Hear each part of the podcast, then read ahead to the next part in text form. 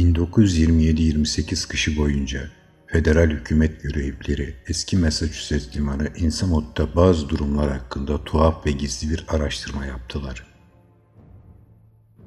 Halk bundan ilk defa Şubat'ta çok sayıda baskın ve tutuklama yapıldığı, ardından da terk edilmiş liman bölgesindeki boş olduğu varsayılan çok fazla sayıda eski, yıkıldı yıkılacak bina, gerekli önlemler alınarak yakıldığı ve dinamitle yerle bir edildiği zaman haberdar oldular.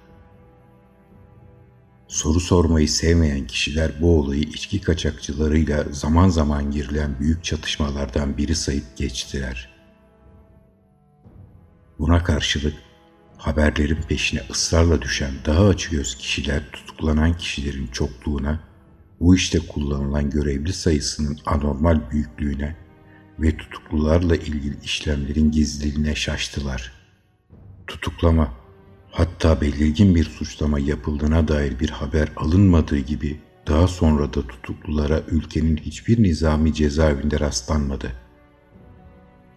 Hastalıklarla ve toplama kampları ile ilgili sonra da deniz kuvvetlerine ve kara kuvvetlerine ait cezaevlerine yapılan dağıtımlarla ilgili belirsiz söylentiler çıktıysa da hiçbir zaman kesin bir şey öğrenilemedi. Insamot'a gelince neredeyse tümüyle boşalmış olan kent ancak şimdilerde ağır ağır canlanma belirtileri göstermektedir. Birçok liberal örgütten gelen şikayetler uzun ve gizli tartışmalara yol açtı. Bu örgütlerin temsilcileri bazı kamplara ve cezaevlerine götürülüp gezdirildi. Sonuç olarak bu topluluklar şaşırtıcı bir edilginliğe ve suskunluğa gömüldü. Gazetecilerle başa çıkmak daha zordu. Ama sonunda öyle anlaşılıyor ki onlar da büyük ölçüde hükümetle işbirliğine yanaştılar. Sadece bir gazete, zapturapt altına alınmazlığı yüzünden her zaman hafife alınan resimli küçük bir gazete. Şeytan kayalığının ötesindeki derin deniz çukurunu torpilleyen denizaltıdan söz etti. Denizcilerin sık sık uğradığı bir yerden tesadüfen edinilen bu haber aslında oldukça zorlama görünüyordu. Çünkü alçak, kara resif Insamot limanından tam bir buçuk mil ötedeydi. Çevre köylerde ve yakın kasabalarda yaşayan insanlar kendi aralarında bu konuda ileri geri epeyce konuştularsa da dış dünyaya çok az şey söylediler. Onlar ölmekte olan, yarı yarıya terk edilmiş Insamot'tan neredeyse yüz yıldır söz ediyorlardı. Yıllar önce fısıltıyla söyledikleri ya da ima ettikleri şeylerden daha çılgın, daha korkunç yeni ne olabilirdi? Birçok şey onlara sıkı azlı olmayı öğretmişti. Üzerlerinde baskı uygulamanın gereği yoktu. Üstelik gerçekte çok az şey biliyorlardı. Çünkü ıpıssız geniş tuzlu bataklıklar komşuların kara tarafından Innsmouth'a yaklaşmasını engelliyordu. Ama sonunda ben bu konudaki konuşma yasağına karşı geleceğim. Sonuçlar ortaya çıktığında dehşet içerisinde Innsmouth'a baskın düzenleyen görevlilerin keşfettiği şeyleri yapılan imadan duyulan sarsıcı bir iğrenme duygusu dışında halkın hiçbir zarara uğramayacağından emindim. Bundan başka keşfedilen şeyin muhtemelen birden fazla açıklaması olabilir.'' Hikayenin bana bile ne kadarının anlatıldığını bilmiyorum ve araştırmayı daha fazla derinleştirmemek için bir yıl neden gösterebilirim. Çünkü benim bu işle ilişkim meslekten olmayanlarınkinden çok daha fazla oldu. Ve beni bir takım zorunlu önlemlere başvurmak zorunda bırakan izlenimler edindim.'' 16 Temmuz 1927 günü sabahın erken saatlerinde Innsmouth'tan deliler gibi kaçan, resmi soruşturma başlatılması ve harekete geçilmesi için yaptığı korku dolu çağrılarla bütün o anlatılan olayları başlatan kişi benim. Mesele henüz taze ve bilgiler kesinlikten uzakken suskun kalmaya razı olmuştum. Ama olayın küllendiği, halkın ilgi ve merakın kaybolduğu bugün, kötücül gölgelerin karaltısı düşen, adı kötüye çıkmış, o küfür derecesinde anormal ölüm limanında geçirdiğim korku dolu birkaç saat hakkında konuşmak için karşı konulmaz bir arzu duyuyorum. Sırf anlatmak bile kendi yeteneklerime duyduğum güveni geri kazanmama, bulaşıcı, karabasan bir sanrıya yenik düşen ilk insan olmadığım konusunda kendimi ikna etmeme yardımcı oluyor. Ayrıca anlatmam gereken bazı korkunç adımlar hakkında bir fikre varmama da yardım ediyor. Innsmouth'u ilk ve şimdiye dek son defa gördüğüm güne kadar adını hiç duymamıştım. İlginç, tarihsel ve soy ağacımla ilgili bilgiler toplayabileceğim yerleri gezeceğim bir New England turuyla 18'ime basmış olmamı kutluyor ve eski Newburyport'tan ailemin memleketi olan Arkham'a gitmeyi planlıyordum. Arabam yoktu. Her zaman en ucuz olanı yeğleyerek tren, tramvay ve otobüsle yolculuk ediyordum. Newburyport'ta Arkham'a kalkan vasıtanın buharlı tren olduğunu söylediler ve Innsmouth'un varlığını ilk defa istasyon gişesinde bilet fiyatının yüksekliğine itiraz ederken öğrendim.'' şivesinden yöre halkından olmadığı anlaşılan güçlü kuvvetli ve zeki görünüşlü memur, tasarruf çabalarıma sempati duymuş olmalı ki daha önce bana bilgi verenlerden farklı olarak bir öneride bulundu. Şu eski otobüse binebilirdiniz sanırım, dedi belirli bir tereddütte. Ama buralılar onu pek düşünmezler. Bu otobüs, belki adını duymuşsunuzdur, Innsmouth'tan geçer. Bu yüzden insanlar ondan hoşlanmazlar. İnsamotlu birisi Joe Sargent tarafından kullanılan bu otobüse buradan da sanırım arkamdan da hiç yolcu binmez. Hala çalışıyor olmasına şaşıyorum. Sanırım yeterince ucuz olmalı. Hiçbir zaman içinde 2-3 kişiden fazla yolcu görmedim. Onlar da insi mutlu zaten. Son zamanlarda saati değişmediyse sabah onda akşam 7'de meydandan Hammond'ın eczanesinin önünden kalkıyor. Epeyce hurdaya benziyor. Ben hiç bilmedim. Gölgeler içindeki Innsmouth'un adını ilk defa işitiyordum. Sıradan haritalarda gösterilmeyen veya yakın tarihli rehber kitaplarında yer almayan bir kasabadan söz edilmesi ilgimi çekmiş, memurun tuhaf tavırları meramı kamçılamıştı.'' çevresinde böylesine nefret uyandıran bir kasaba diye düşündüm. En azından oldukça sıra dışı olmalıydı. Ve bir turistin dikkatine fazlasıyla layıktı. Innsmouth madem arkamdan önceydi, orada mola verebilirdim. Bu yüzden memurdan orası hakkında bana bir şeyler anlatmasını istedim. Memur çok sakınımlı birisiydi ve sözünü ettiği şeylerden hafif üstün havalar takınarak konuşuyordu. Innsmouth mu? Şey, Maksunet ağzında tuhaf bir kasabadır. Eskiden neredeyse bir şehirdi. 1812 savaşından önce tam bir liman. Ama bütün bunlar son yüzyılda bütünüyle değişti. Artık demir yolu yok. Boston ve Massachusetts hatları oradan zaten hiç geçmemişti. Rowley'den gelen talihattansa yıllar önce vazgeçildi.'' Sanırım insandan çok terk edilmiş ev var. Balık ve istakoz avcılığı dışında sözünü etmeye diyecek bir şey yok. Herkes ya burada ya arkamda. Çoğunlukla ticaretle uğraşıyor. Eskiden birkaç fabrika vardı ama şimdi günde 3-5 saat çalıştırılan bir altın arıtım evi dışında bir şey kalmadı. Ama bu arıtım evi eskiden büyük bir işletmeydi. Sahibi ihtiyar marş ise Karun kadar zengin olmalıydı.'' Lakin acayip bir ihtiyar. Evinden dışarı adım atmıyor. Ömrünün son yıllarında gözlerden ırak kalmasına yol açan bir cilt hastalığına yakalandığına ya da sakatlık geçirdiği varsayılıyor. İşin kurucusu Kaptan Obed Merş'in torunu. Annesinin bir yabancı olduğu anlaşılıyor. Güney Denizi adalarından diyorlar. Bu yüzden 50 yıl kadar önce Ipswich'li bir kızla evlendiğinde kızılca kıyamet koptu. Bunu hep insumutların başına kakarlar. Bu yüzden burada ve bu civarda insanlar kendilerindeki insumut kanını gizlemeye çalışırlar. Ama marşın çocukları ve torunları görebildiğim kadarıyla herkese benziyor. Onları bana göstermelerini istedim.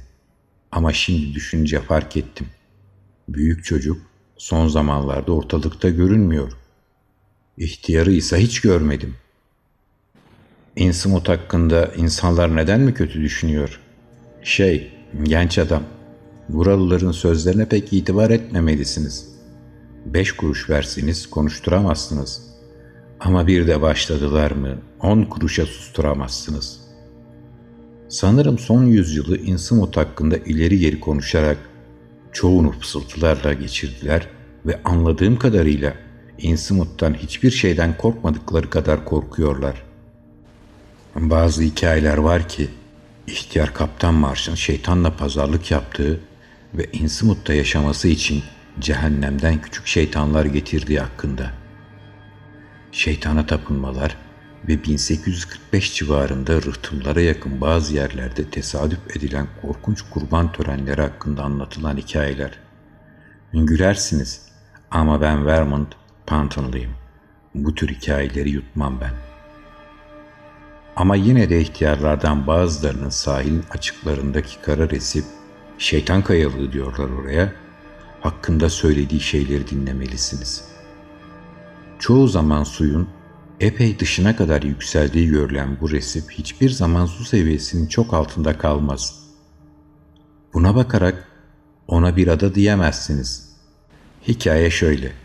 Bu resip üzerinde bazen sere serpe uzanmış veya resifin tepesine yakın bir takım mağaralara acelece girip çıkan bir şeytan ordusu görülüyormuş. Denizcilik yapıldığı günlerin sonuna doğru gemiciler sırf iki kilometre boyundaki bu engebeli, düzensiz kayalıktan kaçınmak için epeyce dolambaçlı yollardan giderlerdi. Yani Ensimut limanından kalkmayan gemiler, ihtiyar kaptan Marş'ın aleyhinde söylenen şeylerden biri de. Gelgit'in uygun zamanlarında geceleyin buraya çıktıydı. Belki çıkmıştır. Kaya oluşumunun çok ilginç olduğunu söyleyebilirim. Pekala bir korsan hazinesini aramış, hatta bulmuş da olabilir. Ama söylentiler onun orada şeytanla iş yaptığı yolundaydı. Öyle tahmin ediyorum ki resifle ilgili bu söylentileri çıkaran aslında kaptanın kendisiydi. Bu 1846'da çıkan ve Innsmouth halkının yarısından fazlasını öldüren büyük salgından önceydi. Sorunun ne olduğu hiçbir zaman tam olarak anlaşılamadı. Ama muhtemelen Çin'den veya başka bir yerden gemilerin getirdiği yabancı türde bir hastalıktı. Çok korkunç bir salgın olduğu kesindi ayaklanmalar çıktı.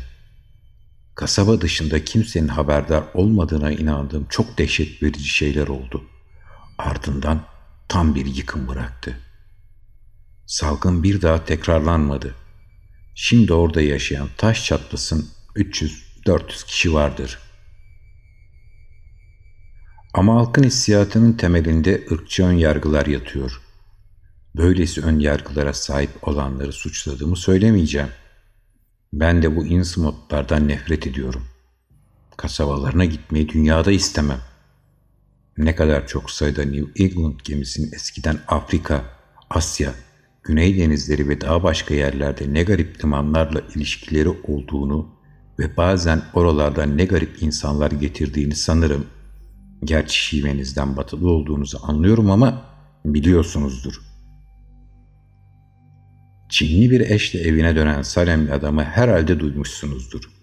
Ve Katburnu civarında bir yerlerde Fiji adalarının yerlerinden bir grup insanın hala yaşamakta olduğunu belki biliyorsunuzdur. İnsimutların geçmişinde de böyle bir şey olmalı diyorum. Burası ülkenin geri kalanından bataklık ve derelerle yalıtılmıştı her zaman. Bu yüzden meselenin girdisinden çıktısından emin olamayız.''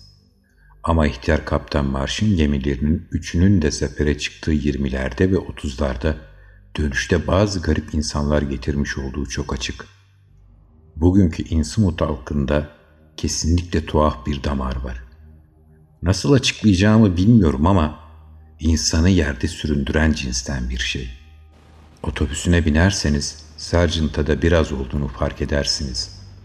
Bazılarının yassı burunları sanki hiç kapanmıyora benzeyen ışıltılı, pörtlek gözleriyle acayip dar, uzun kafaları var. Ciltleri ise olması gerektiği gibi değil. Pürüzlü ve pul pul. Boyunları buruşup pörsümüş. Çok erken yaşta da dazlak kılıyorlar. En berbat görünenlerse daha yaşlı olanlar. Gerçekte hiç böyle yaşlı birini görmüş olduğumu sanmıyorum. Herhalde aynaya bakınca ölüyor olmalılar. Hayvanlar onlardan nefret ediyor. Otomobilin icadından önce başları atlarla beladaydı. Buralardan ya da arkamdan kimsenin onlarla bir alışveriş olmaz. Onlar da kasabaya geldiklerinde ya da birisi onların arazisinde balık tutmaya kalkıştığında pek cana yakın davranmazlar. Buralarda başka hiçbir yerde balık bulunmazken Innsmouth limanı açıklarının her zaman balık kaynaması çok garip bir şey.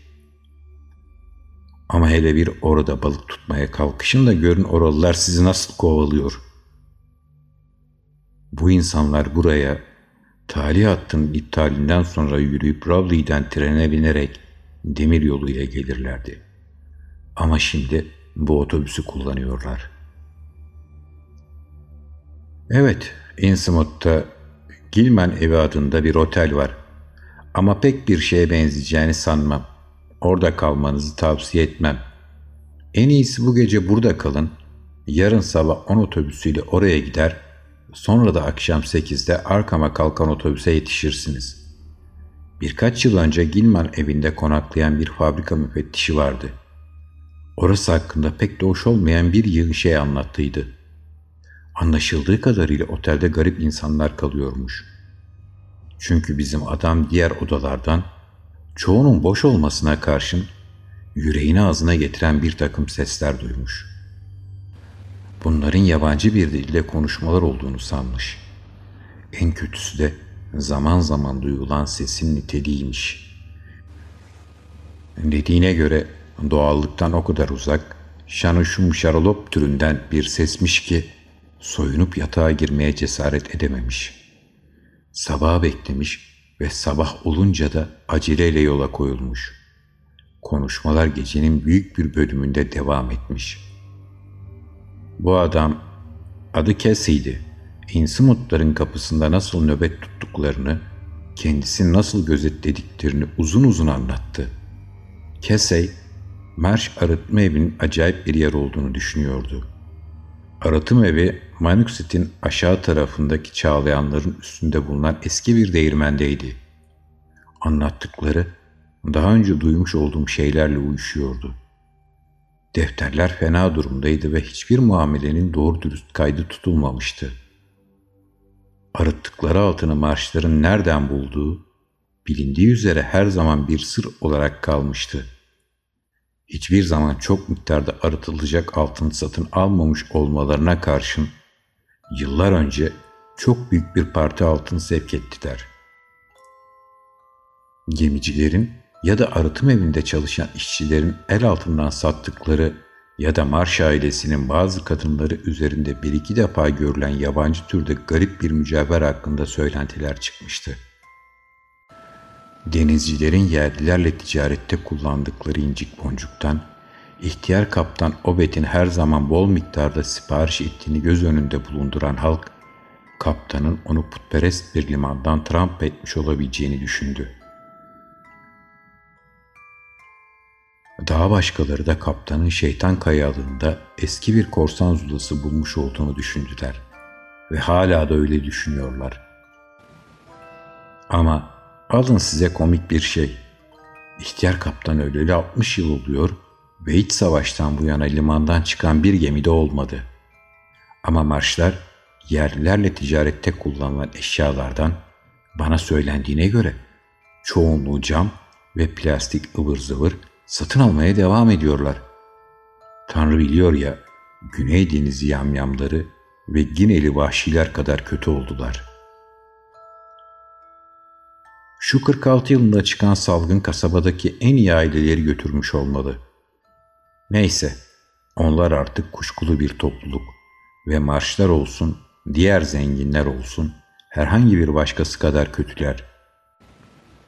Size söylediğim gibi, orada bulunduğu söylenen onca sokağa karşın bütün kasabada en fazla olsun olsun 400 kişi vardır. Sanırım onlar da güneyde beyaz süprüntü denilen gizli kapaklı işlerle uğraşan kanunsuz insanlar. Bir yığın balık ve ıstakoz tutuyorlar. Sonra da kamyonlarla ihraç ediyorlar. Balıkların başka bir yerde değil de sadece orada kaynaması çok garip. Kimse bu insanların izini süremiyor. Okul veya sayım görevlileri zor anlar yaşıyorlar. Meraklı yabancıların Innsmouth'ta hoş karşılanmadığına bahse girebilirsiniz.'' Ben şahsen birden fazla iş adamının ya da hükümet görevlisinin orada kaybolduğunu işittim. Aklını kaçıran ve şimdi Denver's'ta yatan biriyle ilgili kuşkulu söylentiler dolaşıyor ortada. Adamı fena korkutmuş olmalılar. Bu yüzden yerinizde olsam geceleyin oraya gitmezdim. Ben oraya hiç gitmedim. Gitmeyi de düşünmüyorum. Ama gündüz ziyaret etmekten sanırım bir zarar görmezsiniz.'' Gerçi buralılar size bunu bile tavsiye etmezler ya. Sadece ilginç yerleri gezip eski zamanlardan kalma zımbırtılar arıyorsanız Innsmouth tam size göre bir yer. O akşamın bir bölümünü Newburyport Halk Kütüphanesi'nde Innsmouth hakkında bilgi arayarak geçirdim.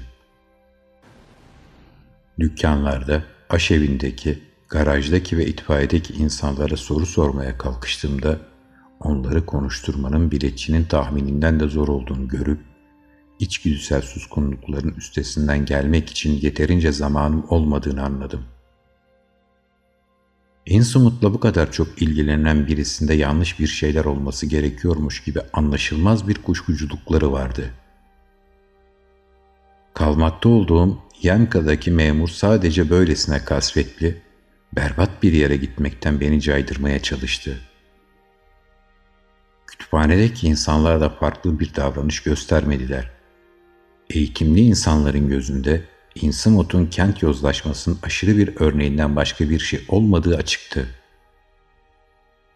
Kütüphane raflarındaki Essex iliyle ilgili tarih kitaplarında kasabanın 1643'te kurulduğundan, bağımsızlık savaşından önce gemi yapımcılığıyla ünlenmiş olduğundan 19. yüzyıl başlarında müreffeh bir denizcilik merkezi daha sonraki yıllarda da Manukset Nehri'ni güç kaynağı olarak kullanan küçük bir fabrikanın merkezi olduğundan başka bir şey yoktu. 1846'da çıkan salgın ve ayaklanmalar sanki ilin saygınlığına gölge düşürecekmişçesine geçiştirilmişti. Çöküşten söz eden kayıtlar çok azdı ama son kaydın önemi su götürmezdi.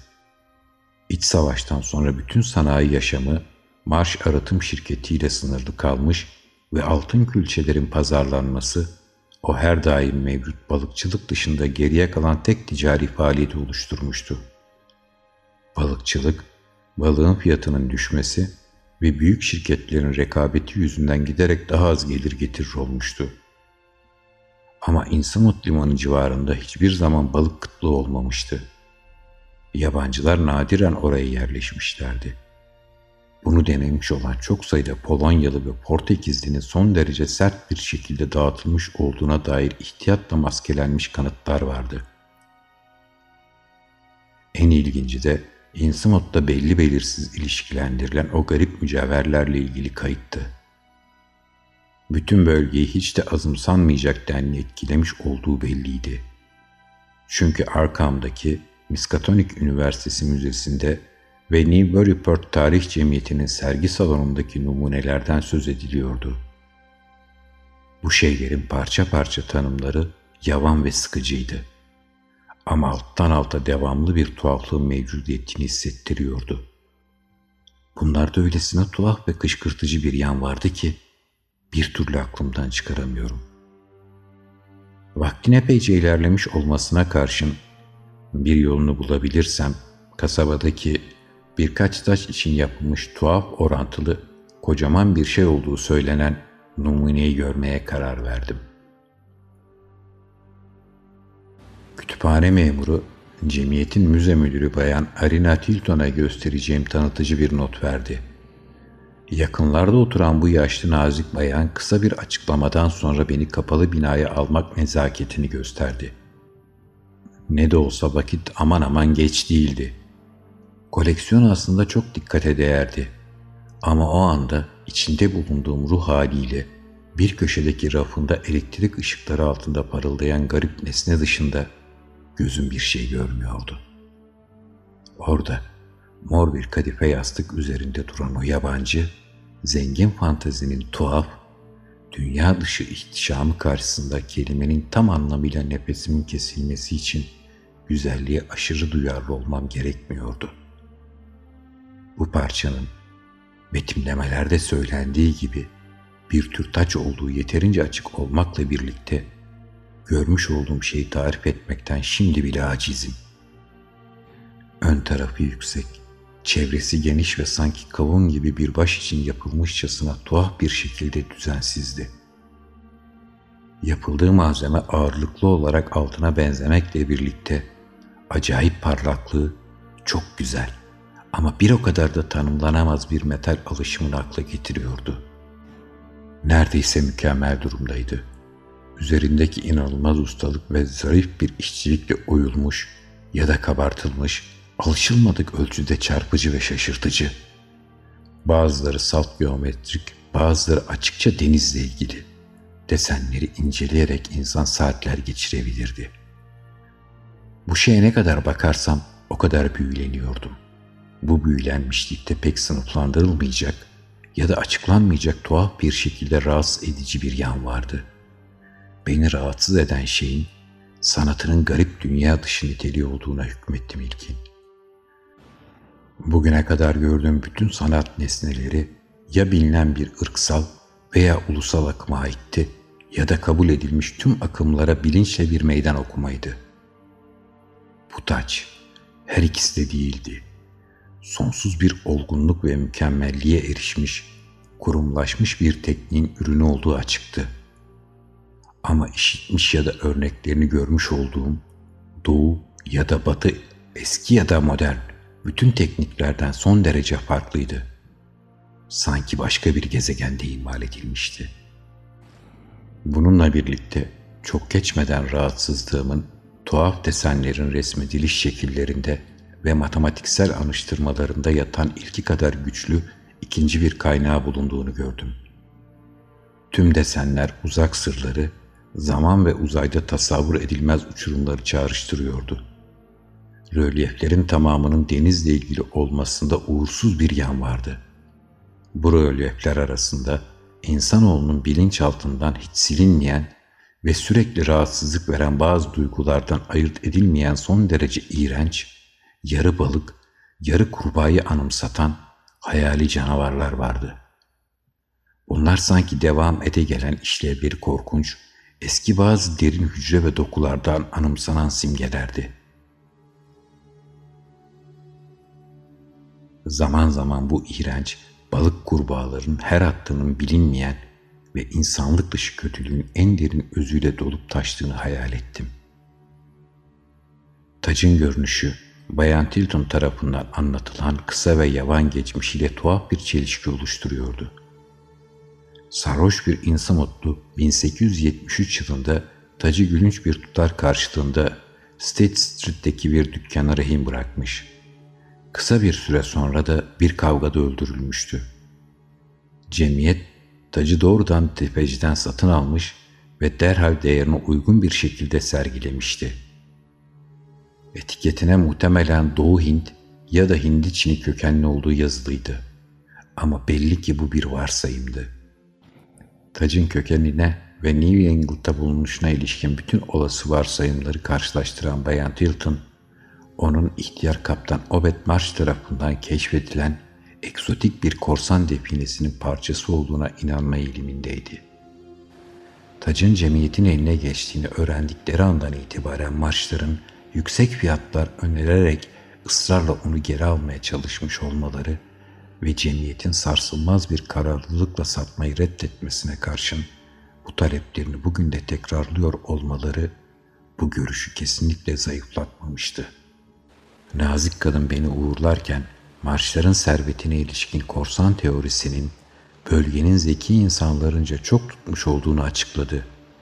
Bayan Tilton'ın hiç görmediği kuşkulu Innsmouth'a karşı tavrı kültürel yozlaşmaya uğramış bir topluluğa karşı takınılan tavırdı.